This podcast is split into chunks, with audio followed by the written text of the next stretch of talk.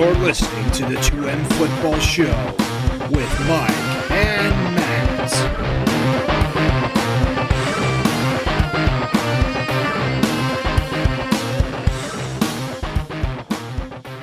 Hey guys, welcome into another episode of 2M Football. I'm Mike, And I'm Matt. and today we're talking off-season acquisitions. As we get Trades and moves.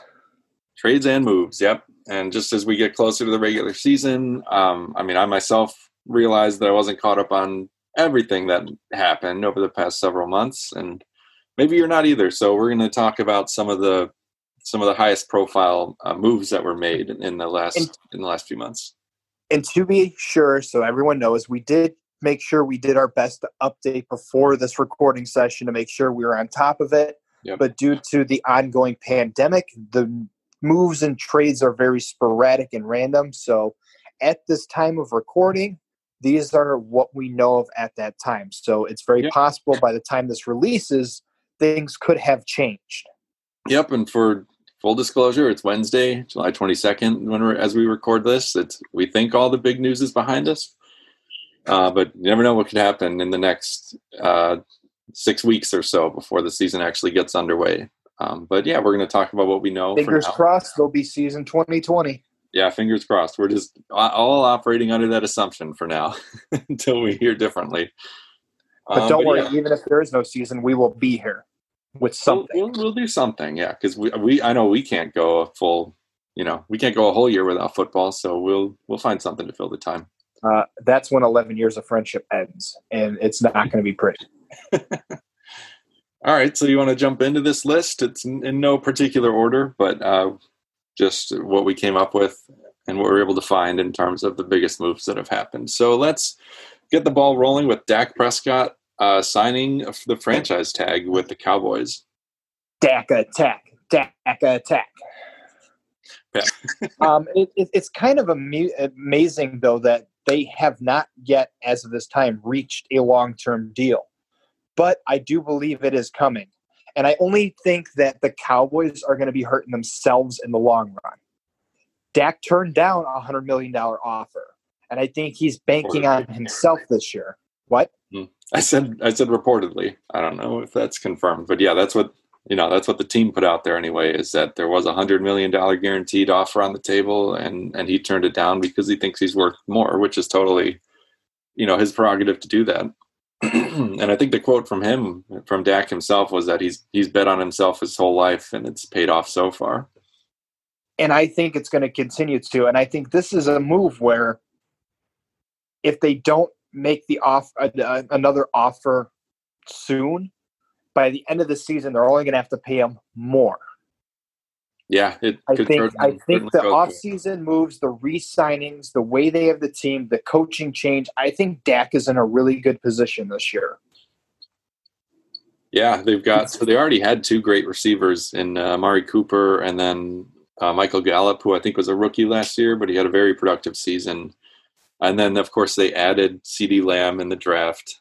Uh, I'm excited another- about that. Yeah, yeah. So they've got three big time receivers now. Of, co- of course, they have Zeke and one of the best O lines in the league. So Dak is definitely set up to have all kinds of success. And don't get me wrong, I like Jason Garrett, and this isn't a full shot at him, but they now have a head coach with a history of winning. Yeah, and I think you're Mike uh, McCarthy has a McCarthy, proven yeah. Mhm. proven track record that he can win. And Yeah. it would be foolish to think that even if he wanted to, and we know Jerry Jones, odds are, is never going to move on from Prescott unless something incredible were to happen, like Patrick Mahomes was to become available for some weird reason. Like Dak is Dak is locked into Dallas, and I think McCarthy is an excellent head coach for him. So I'm really, for the first time in a long time, actually excited about the Dallas Cowboys. That they have the potential. What? Go ahead. What? Finish up. Interrupt me like that? Hey man, I thought you were done. You just keep talking. Hey, I will. I will fly over there. No, I won't. I will drive over there. I was gonna say that'd be a real short flight. Uh, currently, I'm not flying anywhere, but I will drive down there to beat you. Okay. Um, I just think that this they made the moves necessary and put this team in a position where it's really on the team as a whole to fail or succeed. Like they have all the parts, they have everything in place and a better coaching staff. It's like you are handed everything you need. It is now up to each one of you as a unit to make this work or make it fail. Yeah, and like you said, McCarthy comes into a good situation. It reminds me a bit of the offense that they had going in Green Bay uh, for the Super Bowl run. I'm not saying Dak is Aaron Rodgers, but he's a good quarterback, and they've got their three really dynamic wide receivers. They've got a this, you know one of the best running games in the league, so it's a great situation for him to come into. The defense from, is stacked too. And then from Dak's perspective, it makes a lot of sense. Um, turning down that deal potentially if he thinks he can get more because even if he you know even if he has a down year this year and the cowboys don't want him back someone's going to pay him next off season just based on his body of work so far yep um, anything so. short of an injury and he's only going to go increase in value yeah definitely see this probably working out for uh, both parties long term well, I would say it works out to Dak's more because Jerry Jones will just end up having to fork out more and right. more money. That's true. Mm-hmm. Rather than just kind of sitting him down, saying, "What do you think your value is?" And uh, negotiating it from there. But I suspect after this year, he will lock into a four to five year contract that will be bank breaking. Right. Yep. And as I said many years ago, when two other quarterbacks that entered the league. At that time, it was RG3 and Andrew Luck. I said Luck was going to have the better career. Out of Dak and Carson Wentz, I think Dak continues to prove that he, in the long term, I believe, will be a much more successful quarterback. And this is the year for that to really stand out. Hmm, that's an interesting take. I don't know if I'm ready to go that far. Uh, love me some Carson Wentz, and I don't think he's had the same opportunities. He's not in as good a position probably as Dak. Just well, yeah, when you're sitting on the IR bench. Yeah, I went there. Come at, come at me, bro. I'm ripped. you, okay, I'm not going to comment on that. Uh, anything else to say about Dak? No, I mean, I mean, other than I, I think the Cowboys win slash lose in the long run with this. Yeah. They win because they're going to lock in their quarterback for quite a long time. They're going to lose from just a money perspective because he's only going to increase in value. Right. Could have locked him up this year potentially for even less less than what he'll be able to ask for after another potentially successful season. They go at least 8 8 and no injuries, it goes up from there. Yep. And I think that's completely doable. Cool. Next on the docket here, uh, probably the biggest signing of the offseason was uh, Tom Brady not being re signed by New England and instead signing a two year deal uh, worth $50 million with the Tampa Bay Buccaneers. This was shocking to me. I don't I, think anybody, well, there were rumors for what, the past two or three years? Mm-hmm. Yeah. About Brady and New England, but nobody really nobody was going to believe it till it happened and then it happened and i think it still is sinking in with a lot of people that yeah when you see number 12 on the field it is not going to be with the head of new england it is going to be with the pirate flag of the buccaneers and i think people are still going to be getting used to seeing that. But i really this is kind of my my ultimate experiment from what i've said for a very long time is certain players work well in systems and that you can't just plug and play any player from any team into a new team and it just the magic continues. Mm-hmm. and brady was always my go-to. Can you take tom brady out of josh mcdaniels offense plug them into a whole new system and still get the high level that is expected and we've come to know from him so when you've developed such a reputation and rapport and continuity with one thing when you uproot it there is a massive change, not just in the lingo, but in the way you run it. Granted, the Bucks are going to build their offense around Tom Brady for the next two years and do what it takes to make him perform, but it really is going to show. Was Brady just systematic due to the fact he was with Josh McDaniels for so long? Or is he the type that can break the mold and be a plug and play quarterback in any system?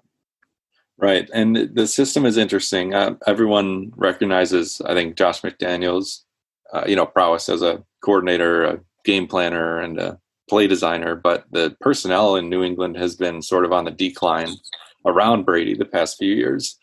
Like last year, he still had Edelman, and uh, you know, a 34 year old Edelman, but he's still still Edelman. Uh, but besides that, he's been throwing primarily to James White because last year no Gronk no receiving tight end at all. Actually, they they had drafted N'Keal Harry in the first round, but he spent most of the year on IR. So he ended up throwing the ball to guys like Phillip Dorsett. Uh, they Mohamed Sanu. Sanu, yep, halfway through the season, but it's just a a lower. No offense to anyone, but it's a lower quality of player than he's used to playing with. So you're right that it'll be a new scheme in Tampa Bay, but I think the personnel is a massive upgrade with you got Mike Evans, who's been one of the top receivers in the league. He's Chris Godwin. Chris Godwin breakout last year, and then yeah, they've got OJ Howard, and, and he's got Gronk back, which sort of folds into this news, I guess, is that Gronk or Gronk comes out of retirement, and they they trade for him uh, from New England to pair with Brady once again. So we're going to see what that looks like. But he's got the weapons to be successful. It's like you said. Now it's just a question of them all getting on the same page the scheme fit, and that's going to be an interesting uh, challenge, especially this off season where the off season activities have been right. They've been limited. They've haven't been able to all get together on an official basis. Of course, you've seen the the videos of them working out together and throwing passes, but that's different than you know having Bruce Arians in your face and yelling at you and, and implementing specific schemes. You love me some Bruce Arians, so I think I know you do more than anybody. Like he he loved his time in Arizona, and then to come in and I'm going to take that shot. Yeah. Downgrade to Jameis Winston, and the struggles. Like I think Winston has the ability. He's still on the Bucks, right? He's he's Brady's backup now. No, no, he uh, they let him go. He's he's the. oh, that's backup. right. Oh man, can you imagine not like leaving a team that Tom Brady's going to and realizing you don't get to learn. I think the Bucks are, are geared up to make a shot. I mean, they're in the same division with Brees and the Saints, Ryan's and the Falcons. Yeah, like, those are going to be some incredible games to watch this season. I don't want to put Matt Ryan completely on that level as them, but man, you've got some gunslingers and some shootouts in that division. Yeah, yeah, because none of those teams has a particularly strong defense. Maybe the Saints, but certainly not the Falcons or Bucks. Uh, don't have the best defenses. And I will say, I do still have questions about Brady's arm strength at this point. You haven't seen him throwing down the field very much the past few seasons, which could be a personnel thing. Like we've, like we said, he didn't have the greatest weapons to throw to, and Edelman is famous for his uh, abilities out of the slot and you know short to intermediate routes. But I think it's going to be really interesting to keep a close eye on Brady's arm this year. Uh, definitely see it being a, another big Chris Godwin year because that's more his role is that slot, um, slot whatever slot receiver. and yeah, that's what it is. The slot whatever. Uh, I think that's the official from the slot. Yeah. So definitely one of the maybe probably the biggest storyline from the offseason to keep an eye on this year. It's going to be interesting and just from the even at the base level of just seeing Brady not in a Patriots jersey. Yeah, it's gonna be uh, it's gonna be really strange. And Brady leaving New England obviously left a massive hole in their roster, one that until recently we were sort of unsure of how they would fill exactly. While we were all gearing up for Jarrett Stidham season, who was a draft pick of theirs, um, and we were wondering if anyone would sign Cam Newton kind of at the same time. And then these two things came together.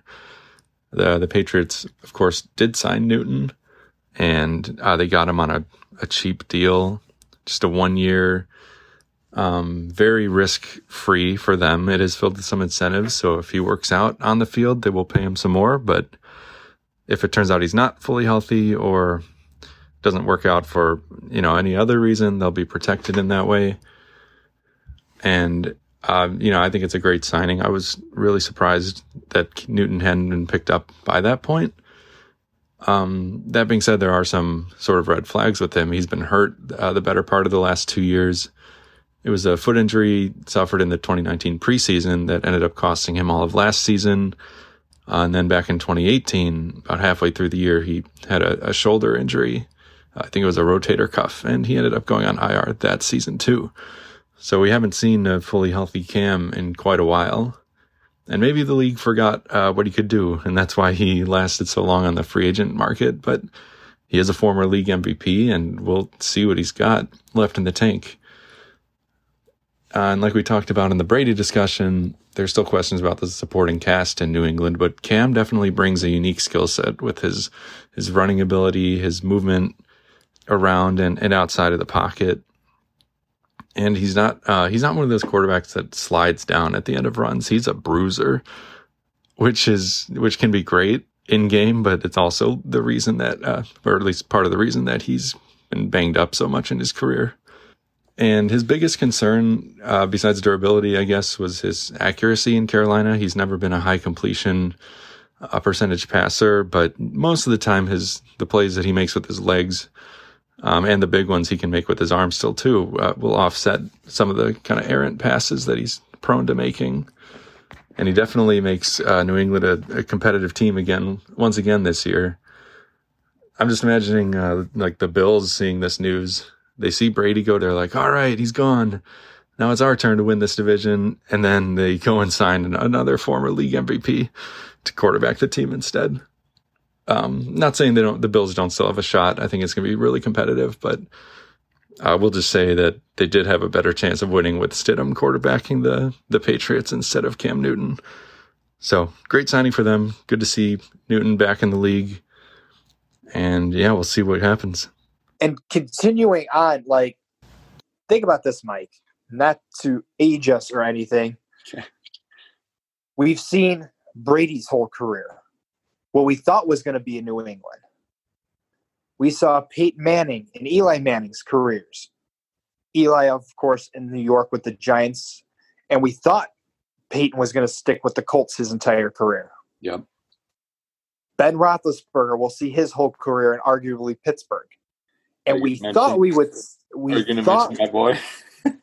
what? Are you going to mention my boy? I said. I very well could be. Go on. We thought we were going to see Philip Rivers uh-huh. live and breathe Charger blood, and yet Philip Rivers goes to the Colts for a one-year deal worth twenty-five million. I don't know. Oh, that, are I you can, are you segueing us into the Philip Rivers signing? That was the whole plan. There was one more thing I thought you were going to say, and and of course I'm going to bring it up. Is Brett Favre was another example, another one of those oh, quarterbacks who who's uh, becomes iconic for their franchise, but then at the tail end of it ends up leaving for one reason or another, and it's an interesting trend. Uh, but let's go into Rivers. Yes, where did he go? Well, I just can't believe that once again. See, this is people are going to know now. You find a way to work Favre into it. I mean, it was organic. I, that was exactly what you were talking about. yes, but Favre was so 2013. Uh, yeah, something like that. It's been a minute. it, we are so 2020. But yes, Philip Rivers going to the Colts. I like it, and yet it's still weird. Um, I thought Jacoby Brissett wasn't necessarily the worst replacement for Andrew Luck, given the fact Luck surprisingly retired in the beginning of last year. And it's just kind of funny that Rivers is still is out of NC State as well. Just graduated a lot earlier than Jacoby right. Brissett. Um, but it is cool he reunites with Frank Reich and Nick Sirianni, I believe is how you say his name, as the offensive coordinator. Mm-hmm. Um, I think this is going to give him a big break due to the fact that I think Indy's going to continue to hand Marlon Mack the ball.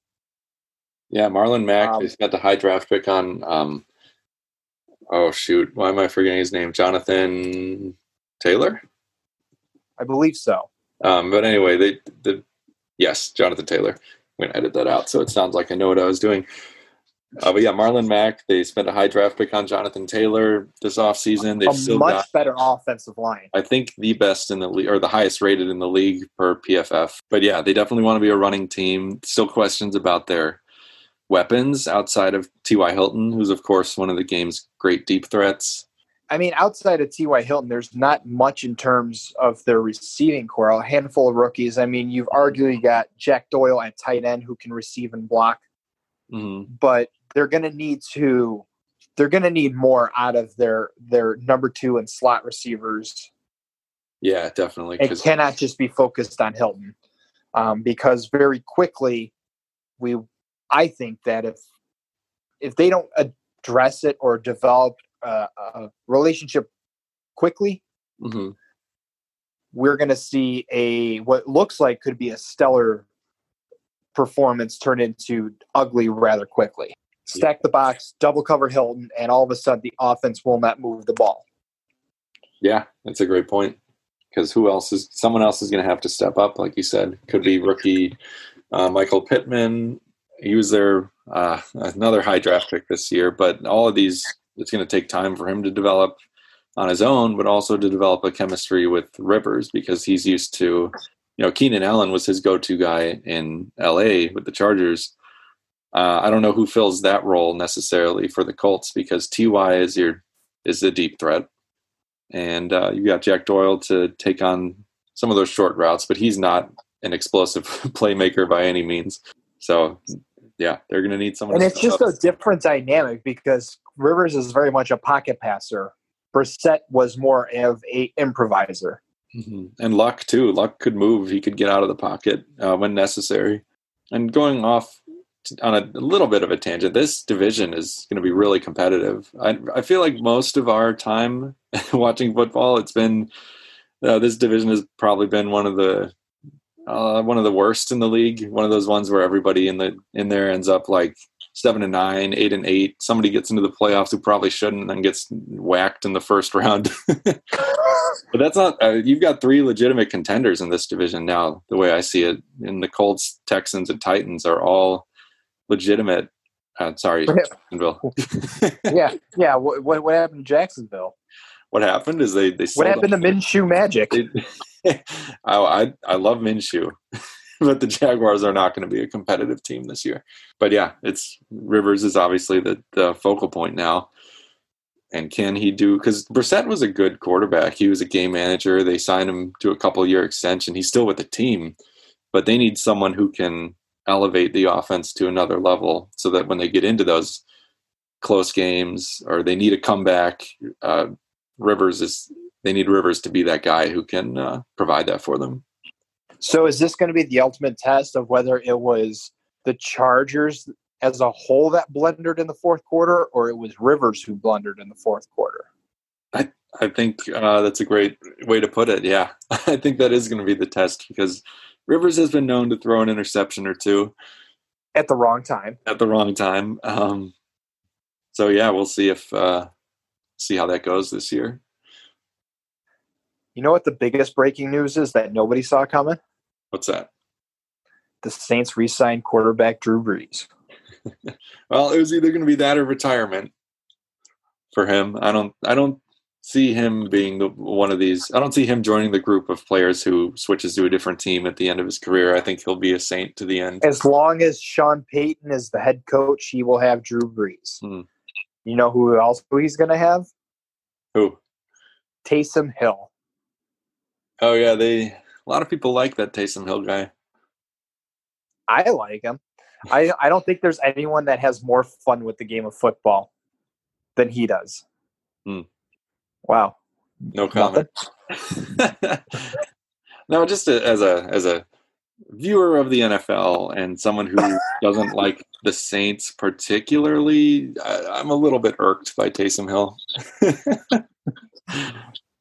That's not what you said earlier. That's not what I said off microphone when we weren't recording. No, it's not. Um, I, I mean, everybody's there to win and do a job, but there are certain players who just have fun. And for somebody who is drafted as a quarterback and has seemingly done everything but, and has had everything but Mhm. being a quarterback asked Yeah. of him, he just still maintains a smile. Like he generally just enjoys just being there. Oh yeah, Like, he will run out there. It's like go hit that 280 pound linebacker. And he's like, you got it, and he'll level him. Yeah, And I mean, then- I guess you can't deny he's he's he's he's good. Um, I just don't understand how necessarily. it's all fun and games when you get to just go out there and do uh, gadget plays. they brought in Jameis Winston though for a reason to be Brees backup, and because I think, uh, like you sort of alluded to, maybe Taysom Hill is not the QB of the future. Maybe Jameis I kind of hope so, just to prove you wrong. Not for the Saints' legacy, but just to prove you wrong. That's fair. Because hands down, I will trust Taysom Hill that we know little less about over the erratical Jameis Winston. Who you get one of two things. You either get an on point, excellent QB, or you get what just happened. And why did it happen? And how do we not let this happen? Well, what just happened was he threw 30 touchdowns. How many interceptions? I don't. I didn't read that part of the stat. I'm Yeah, not sure. Very, con- very convenient. You left that part out of it. I mean, you talk about Brett Favre. Yeah, my turn now. Talk about Oh, Brett Favre you- being a fif- a 50-50 on every throw. I mean, Winston was arguably the same way. now Winston's more 40-60. It's probably more likely to be a pick. No, I, I see what you mean though in the comparison. Um, like, granted, we haven't seen him. He's thrown a few times. We know that, but he was never like directly a quarterback backup. Yeah, and you know, I, I'll admit I haven't done the homework on him. I haven't watched college tape or anything. I'm sure he's fine. he just kind of bothers me. Here's what I'll say: I don't like how excited the announcers get whenever he touches the football. They're like, "Oh, Taysom Hill's in the game." I'm going to get so much crap for this take. This is a bad take. I feel like I absolutely purposely did this. it's just how I feel. I didn't want to do it. You dragged it out of me. I'll say it. I don't like oh. Taysom Hill as a football player. Let's move on. Um, it is interesting that though the presumed backup went to the Panthers, and that was Teddy Bridgewater. And I'm kind of excited to see him back in a starting role since his time in Minnesota. Yeah, yeah, agreed. That time was cut short by that that awful knee injury, and then he was out of the league for a couple years. I think definitely good to see him back. Titans making the splashes with not only signing their running back to a long term, but also Ryan Tannehill, who I think we saw a big resurgence in his career. Partially due to the fact that the Titans are a run heavy scheme, and that works well when a quarterback doesn't have to throw the football. Or when they get to throw off of a play action that the whole defense bites on. Yeah, that helps. But um, I think I think it's good to see him because I really liked Tannehill, and I just think the situation in Miami was a little toxic. Right. You always wonder. You've heard we've heard so much from leak out over the years from players under was it Adam Gase down there? Yeah. And just that it was not a good uh like you said, a toxic environment is probably a good way to put it. And yeah, because of that, you always wondered if it was really because of Tannehill that the team struggled so badly or if there was something It was just more going mismanaged. on. Because now that um because you've seen a couple players have success with the new uh, the new head coach. I'm blanking on his name right now, but uh, there's a new system there, and we saw DeVante Parker, who was a high draft pick receiver uh, five six years ago, finally had his breakout year last year. Um, and uh, Kenyan Drake, I believe, was in Miami, and now he's flourishing in Arizona.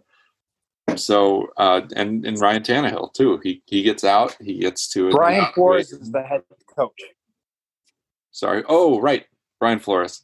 Of course, yeah, and he was who was with the Patriots organization before that, I think. So here's another example of them going on to do. I'm not going to say big things, but good good things. And then yeah, so now we got Ryan Tannehill in Tennessee, and he was a definite upgrade over Mariota last year. He just seemed like he was. He seemed happier. Yeah. hmm Like he he he was in an element. I mean, I I really think that he had he had a team that would elevate him, and I just think it came down to a mismanagement. I mean, he had weapons in Miami, Uh-huh. But it, it almost reminds me a bit of, and I know this is a shot, but it's not meant to be a negative shot. Is Joe Flacco with Baltimore? We know Flacco had a has a cannon of an arm, hmm and yet they ran a West Coast type offense with a lot of short and intermediate routes that I don't think that's what Flacco was designed for. And here I kind of see the similarity where Ryan Tannehill is really athletic and has a very good play action. Granted, that's backed up by a strong run game, hmm but it's it, they they play to those strengths, and I don't think he was getting that within with Miami. Yeah. They didn't really have an identity to that offense the way that uh, the Titans do, especially after locking up Henry for a four year extension, too. So they're going to have this same team. I think they added an offensive lineman in free agency also. So they're going to be able to have this same identity of being a, a run first, pass second offense. And that suits Ryan Tannehill just fine. And he has strong weapons in the passing game here, too. You, got, you had rookie A.J. Brown uh, really break out last year. He's a just an absolute monster. Uh, you got Jonnu Smith is at the tight end is a pretty interesting receiving option now that uh, Delanie Walker has finally hung it up. Uh, Smith is way more athletic and can be a more dynamic playmaker for them. Uh, so I think Tannehill is set up for success here too. Absolutely. It's going to be exciting to watch for a team that arguably took the playoffs by storm last year. Hmm Like nobody, it was amazing that everyone kept betting against the Titans and they kept proving people wrong. Yeah, Like really the Titans knocked out the Ravens. that. Yeah, that might have been the upset of the playoffs. That moment was just like jaw dropping. Like the Tennessee Titans knocked out the number one seed Baltimore Ravens. Yeah. Yeah, well, they're so good at what they do, and they and they know what they want to do on offense. And, And they the do it and. It just baffles me too because you know what they're going to do. They're going to give Derrick Henry the football yeah. and they're going to run it right at you. And everyone's like, okay, we know it's coming. And then you see Henry break off for a 40 yard run. And you're like, but you knew. and he's not even fast. just kidding. well, I'll say he's faster than us. That's that's definitely uh, safe to say. But the, the Titans, spoiler alert here, I do pick the Titans to take that division because they were able to lock up that core team. Right. And like I said, you know what they're going to do, and yet you can't stop it. Like when P, when teams know you're going to run the football, they know if they put eight in the box, they have a good chance. You could put ten out of eleven defensive players on the box, and Henry makes it through. Yeah, So even if you until stop they- them the first, uh, they're not going to give up on it either. Even if you stop them the first ten times, you know that defense gets tired, and the Titans have a strong defense of their own that they can they can afford to give him 20, 25 carries every game, and, and eventually they're going to break down, and and he is he's going to get through when that happens. And like you said, it all comes back to using the run to set up the pass. Yep. On the fifth time, you go into the same I run formation. You fake the handoff and flip it over the line, and you move the chains. Yep. Moving right along. Continuing to move the chains. I think in our own home division of the NFC North, there's the Packers, there's the Vikings. There's also the Lions. Uh, well, we Yeah. just accept them. And then there's Chicago, our hometown, that has the same plague issue as many teams have had for years. And I don't know how to feel about this fourth round pick trade to Jacksonville for the for Nick Foles. Hashtag could have drafted Mahomes. Anyway, moving right along. Hashtag could have drafted many a quarterback. Uh, but yeah, they've been dealing with the they and their fans have been dealing with the Mitch Trubisky experience the past few years, uh, and it hasn't been that great. So they brought in some competition for him in uh, Nick Foles from the Jaguars, and yeah, it cost them a fourth round pick, and they're paying Too him much. I think seventeen million a year because they they're eating that contract. But he's here now, and it's going to be super interesting because what we heard at the beginning of the offseason before COVID took over. We heard that it was going to be a battle in camp, training camp between Foles and Trubisky for the starting job. Obviously, that hasn't happened. Teams are reporting. I think they're supposed to start reporting to camp at the end of this week, but there aren't going to be any preseason games. So all the coaches will be going off of is what they see in practice and scrimmages uh, um, within the team to determine who's going to uh, take the starting role come week one. And and I read uh, an interview with Trubisky that really really grabbed my attention. As we know, the Bears declined his fifth year option. Mm-hmm. And he fully turned around and said that's what he expected. After last season's performance, he goes, They have every right. And I completely agree with the fact that they did not take my fifth year option. So for him, this year is a make it or break it. Yeah, so he's And- motivated. the motivation, and I think, like granted, I think they paid too much for a motivating quarterback in Nick Foles. But I do think if Trubisky wins the starting job, leaning on Nick Foles for the experience, all the different systems he's played for, I mean, Yeah, I think that's a experience. value. I think it's a lot to pay for a solid backup, which ultimately I do think Foles will back up Trubisky. oh, you do? So you're picking Mitch to start week one? I am. How much, how strongly do you feel about that, Matt? Not strong enough to put money or jello on oh, darn, you saw where I was going. Okay. Um, I, I feel I, I feel decently confident in though, given the fact that Trubisky knows what's at stake. If he Mhm.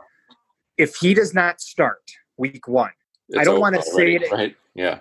I, I really think I don't want to say his career is over, but at best he's going to be relegated to a bench backup. Uh-huh. And I think he is better than that. I just think he has such a big learning curve. And I think John Fox didn't help that. John Fox threw him in well underprepared when they could have suffered with Mike Glennon hmm and Yeah, probably had the same results. So I think Fox set them back almost two thirds of a season, which would have been 2019. Yeah, that's true. Because you put someone in a bad situation, they um that can They develop bad habits. development. Yeah, exactly. And then you got to unlearn that before you can learn something new. With uh, Matt Nagy coming in, it seemed like it would be a good thing for Mitch, and it might still be. It's just taken longer. What will this be year three with Matt Nagy? Is that right? Yes. In the first year, he did really well with Trubisky, and then they had a regression. Mhm. Part of that was the injuries. Part of it was they didn't do design quarterback runs. So I'm going to sh- take a shot at the play calling a little bit because at the end of last year, once they opened up the playbook a bit more to quarterback design runs, we saw the old Mitch back. Right, because that's part of his skill set and part of what he did at, in in college. And even though it was only one year as the starter, that was still something that he he uses his legs a lot and uses them effectively. So I think it's going to bear bear down to if if they're willing to give Trubisky the last shot and believe in his skill set, he's going to start. If they're going to take the safer route and go with experience, Nick Foles gets the starting position. Yeah, it makes sense because they got Foles for several years. They can afford uh, to give Mitch one more chance and then cut him loose, and they've still got Foles for two years. In the meantime, they could draft and develop someone else because Foles is thirty-one, I think. And he's played on as what, 15? something like that. Yeah, but yeah, I like the move for the team. Uh, they're gonna maybe. I just think they paid season- too much for it. They paid too Yeah. much for it. Right. So we're just going to go through a few more briefly. Yeah, just a couple quick hitters. Uh, Falcons taking Todd Gurley.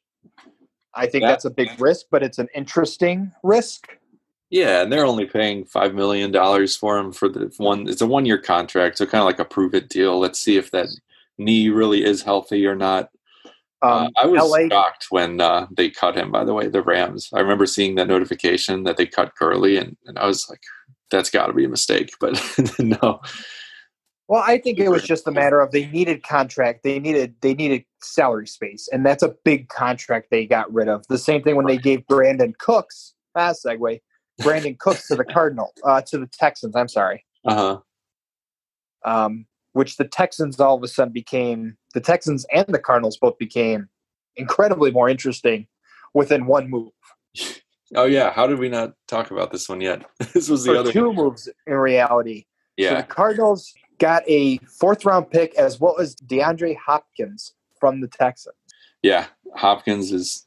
I mean, it's a that was such a blockbuster trade. And then it was uh, going the other way. It was David Johnson being sent over to Houston, right? So Yep. essentially, they gave up uh, Hopkins and uh, some picks, Hopkins in a fourth round, and they got David Johnson in a second round back or something like that. Um, something like that. But just in terms of the players involved, Hopkins to the Cardinals is, is crazy. It's awesome. It's always exciting when a big name like that moves, It brings into question what is Bill O'Brien thinking? right? Because the then the rumors started coming out that he had a personal conflict with Hopkins. And it's like, okay, he's the one of the top three receivers in the league, though. You really you want to get But, rid of that? but like, not to take a shot at him, but look at who they brought in to replace Hopkins. They brought in Brandin Cooks, who's an aging receiver, and now it comes down to Will Fuller, Randall Cobb, who's also an aging slot receiver, and Brandin Cooks. Yeah. And I don't know why they just didn't say, okay, Will Fuller becomes wide out one, Randall Cobb's in the slot. It's time, or move Randall Cobb to the outside and move Keke Coutee into the slot. Does Coutee have like a relevance to this offense anymore?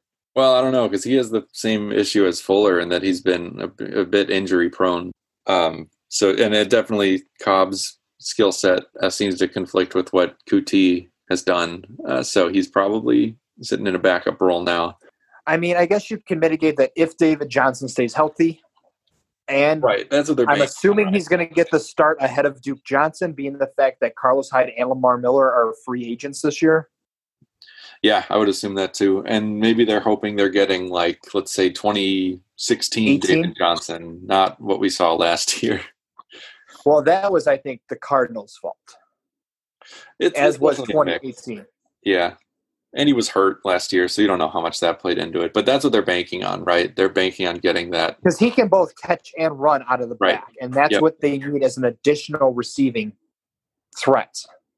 Eric Ebron to the Steelers for two years. Love this move. Um, the NFL people who know supposedly more than us do only graded it a C, but I graded it at least a B minus, so a little bit better.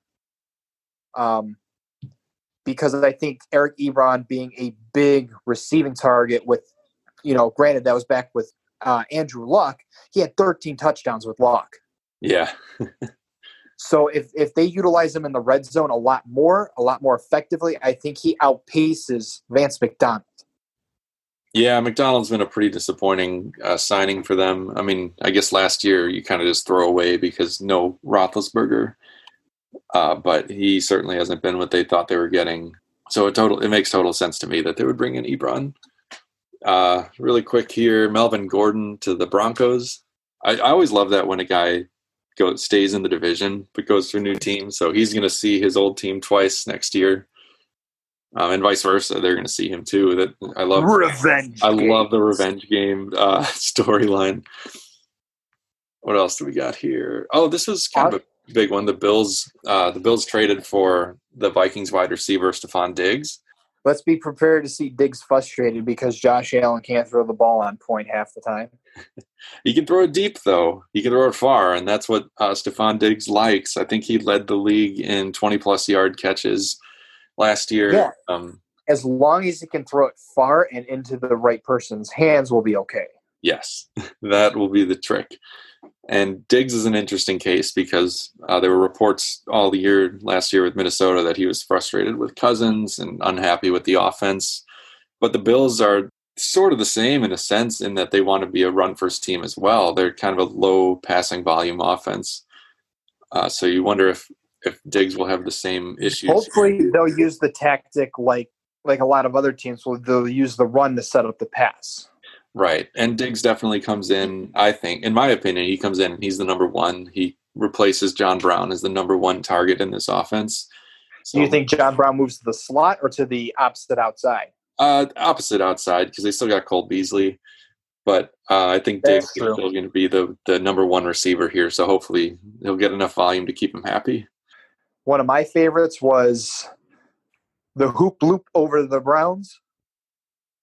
The what? Austin, the hoop loop over to the Browns. gotcha. Uh, Austin Hooper for four years to the Browns. I think he's a much. I think he's way more reliable with his hands than David and Njoku was. Yeah. I think that you know Kevin Stefanski's offense is way more tight end friendly, so I think he's going to see an uptick in volume. And um, he has become the NFL's new highest paid tight end. So, so the Browns made a move with not only the trades but the bank, and he has a great cast um, to be the top three target behind Odell Beckham and Jarvis Landry. Mm-hmm. And being the fact that there isn't much whiteout depth behind those two, I think we're going to see um, a lot more routes run by by Hooper than he was doing in Atlanta. Yeah, a lot of two tight end sets probably um, with him and Njoku both on the field, unless they end up trading him because there were some rumors swirling a couple weeks ago that he wanted to trade. Uh, so we'll see what happens there. Greg, the, the the illustrious leg goes to the Cowboys. I think that's going to help the Cowboys kick game, but I'm surprised that the Rams were willing to let him go. Yeah, I feel like this is actually a pretty big deal. As big an impact as a kicker can make on a team, I think I think Greg is that impact. He's he's a great kicker. Probably the best kicker in the league right now. Jaguars upgrade their defense with inside linebacker, inside linebacker Joe Schobert for five years, fifty-three and three quarter million. Um, that's a big contract. That's and he, he, and he was he was great with the Browns. I loved him on the Browns. Um, mm. He's not he's not a, a force to be reckoned with, but he's definitely impactful, and definitely need the the the Jaguars needed that. Uh, another team that needed an impactful player was the Eagles, and they addressed that by trading for uh, Darius Slay, cornerback from the Lions. This was a, a really interesting move to me. Um, we, as we saw in the Amazon Prime series, All or Nothing, with the Eagles last year, there were definitely times when their pass defense was lacking uh, or injured, as uh, they brought in a kind of a revolving door of free agents to help out during the season. So they shore that up quite a bit with Darius Slay, who he's, I think he's 29. He's been in the league for a while. Uh, he's got a bunch of Pro Bowls under his belt. He's been widely regarded as one of the best uh, pass defenders in the NFC, and all and it cost him a third and a fifth round pick, so pretty significant. Uh, but I think the move is going to be great for uh, for Philly in that pass defense. Another move that's good for a team as a contingency plan is the Las Vegas Raiders decided to pick up Marcus Mariota for a two year contract, which I believe is a really good backup to Derek Carr. Given Carr is what makes me nervous about the Raiders offense. Yeah, this one's interesting to me. I feel like, uh, yes, he's a backup for now, but I don't know that Gruden is going to have a particularly long leash for Carr. I think he, if if things play out in a certain way, he could easily make the switch and hand that offense over to Mariota. How about the Chargers franchise tagging Hunter Henry? Yeah, I like it. He'll be a good ta- uh, target for Tyrod Taylor, uh, taking over QB now uh, back with Buffalo. I think he, I believe he was a guy by the name of Charles Clay, had some relevance at tight end. You know, not someone who has done anything since, but with uh, with Taylor at QB, he he did produce that one or one or two seasons. So I think Taylor likes to use the tight end, and they don't have a lot of depth either behind Keenan Allen and Mike Williams. So I think we're going to see a bigger production out of Hunter Henry than we may have expected. So I see this franchise tag as a, you know, do it or lose it type thing. And I do like the, uh, and speaking of tight ends, Falcons got rid of Austin Hooper, but they picked up Hayden Hurst. So I think it's a good recovery. Granted, they paid a second and fifth round pick for him. It's a big price to pay, but they need that receiving tight end. And I think they're going to get it out of Hayden Hurst, who wouldn't have been used nearly as much in Baltimore due to the fact he would be behind Mark Andrews and Nick Boyle. Right. Yeah. But when he got the chance in Baltimore, he did uh, take advantage. So definitely seems like he can be a, a productive target in Atlanta not to go too much longer, but I just have one bigger question in regards to the last franchise tag player. Are you ready? Yes. Do you think we will see AJ Green return to Cincinnati, being the fact he was a fran- he was franchise tag for 18 million? Mm. Green's a tricky one. I, I, mean, I think we'll definitely see him this year, but uh, that team is is uh, they're starting a youth movement. you know, they had the first overall pick in the draft this year, and they they used it on uh, quarterback from LSU. What is wrong with me? Joe Burrow. Joe Burrow, that's the one. How do you? Oh man, I don't know. It's been a long day. This is the second show we've recorded today. It's lunchtime. I'm now taking applications for a radio host partner. yeah, they got Joe Burrow with the number one pick. They drafted uh, a receiver with the I think end of the first round or first pick of the second round. They took a receiver too. So um, they've got a very deep receiving core. Tyler Boyd's already there. They took um, John Ross a couple years ago, uh, speedster. So a bunch of young guys, and AJ Green is the one who sticks out as you know the the veteran of the group, uh, the veteran who's missed a lot of games recently due to uh, various injuries. So to answer your question, I think we definitely see him this year, but open question as to what happens afterwards. I would not be surprised if he plays somewhere else in 2021. On that one, I can't really argue with you on that one. I I do think it's an interesting setup because you know he was hurt last season, so we didn't get a ton out of him. He has been the go-to for Andy Dalton for a while, but he is aging as well and has started to struggle to stay fully healthy. Mm-hmm. And I bet he'll be decently productive this year and probably uh, probably sign a, a not a long term contract, but you know probably a multi year deal somewhere somewhere like New England will probably get him next year. Yeah, so he's only 31, which in receiver years is is definitely getting up there, but not at the end of his career uh, for sure. That being said, though, I don't see it continuing with the Bengals past this season, probably. Yeah, so I think that does a pretty good job of just some big name stuff that's gone on with the uh, with the with the off season. Yep. Um, there's probably a few minor ones left to come, or maybe another major one as we get close. But without preseason, it's kind of hard to tell. Right, and we'll also see if any any injuries pop up. That's another thing that prompts you know last minute trades and signings. Uh, I think some notable guys that are still out there that have not yet been signed are or at least one on my mind, is Devonta Freeman. We mentioned the um, Falcons let him go and signed Gurley, which is definitely an upgrade, I believe, and a good signing for them. But Freeman, it's a little surprising to me that he hasn't been able to find work yet. But I heard I just he just got a new agent for whatever that's worth. I would I bet he'll land somewhere before the season starts. Mm-hmm. Is there anyone else still out there that you could think of? Not offhand. I mean, oh, there have been a lot of franchise, like 13 players got franchise tag this year, or maybe 12 now. Yeah. Derrick Henry got resigned. So quite a lot, but uh, nothing off the top of my head that warrants in more in depth discussion yeah. that I can think of. I mean, we covered the big ones in our our ratings, if you will, on those. Um, makes non interesting teams a bit more interesting to watch, like the Cardinals and the Texans. Hey, careful who you're calling not interesting. Just wait till you hear my sleeper playoff picks. It's gonna be it's gonna be the Arizona Cardinals. We'll see. Anyway, uh, yeah. So I, I guess we'll we'll wrap up here. Any parting thoughts? Just fingers crossed. 2020 kicks off with a bang. Fingers crossed it kicks off at all. But yeah, I, free agency is always my favorite part of the off season. It's it's so fun seeing familiar names in new places at the beginning of every year, and as expected, this off season has been no different. Absolutely. All right. Nice talking to you, Matt. Just kidding. Pleasure's mine, Mike. I'd have to go take a couple of uh, blood pressure pills now, but we'll be fine. All right. We'll talk to you guys next time. See you Seeing the guys in the next episode. We hope you enjoy listening to this episode of the 2M Football Show with Mike and Matt. Please subscribe to be aware of our future podcasts. Follow us at social media at 2M Football Show. If you feel like donating to help out the show, follow us and check out our Patreon. We'll see you in the next episode.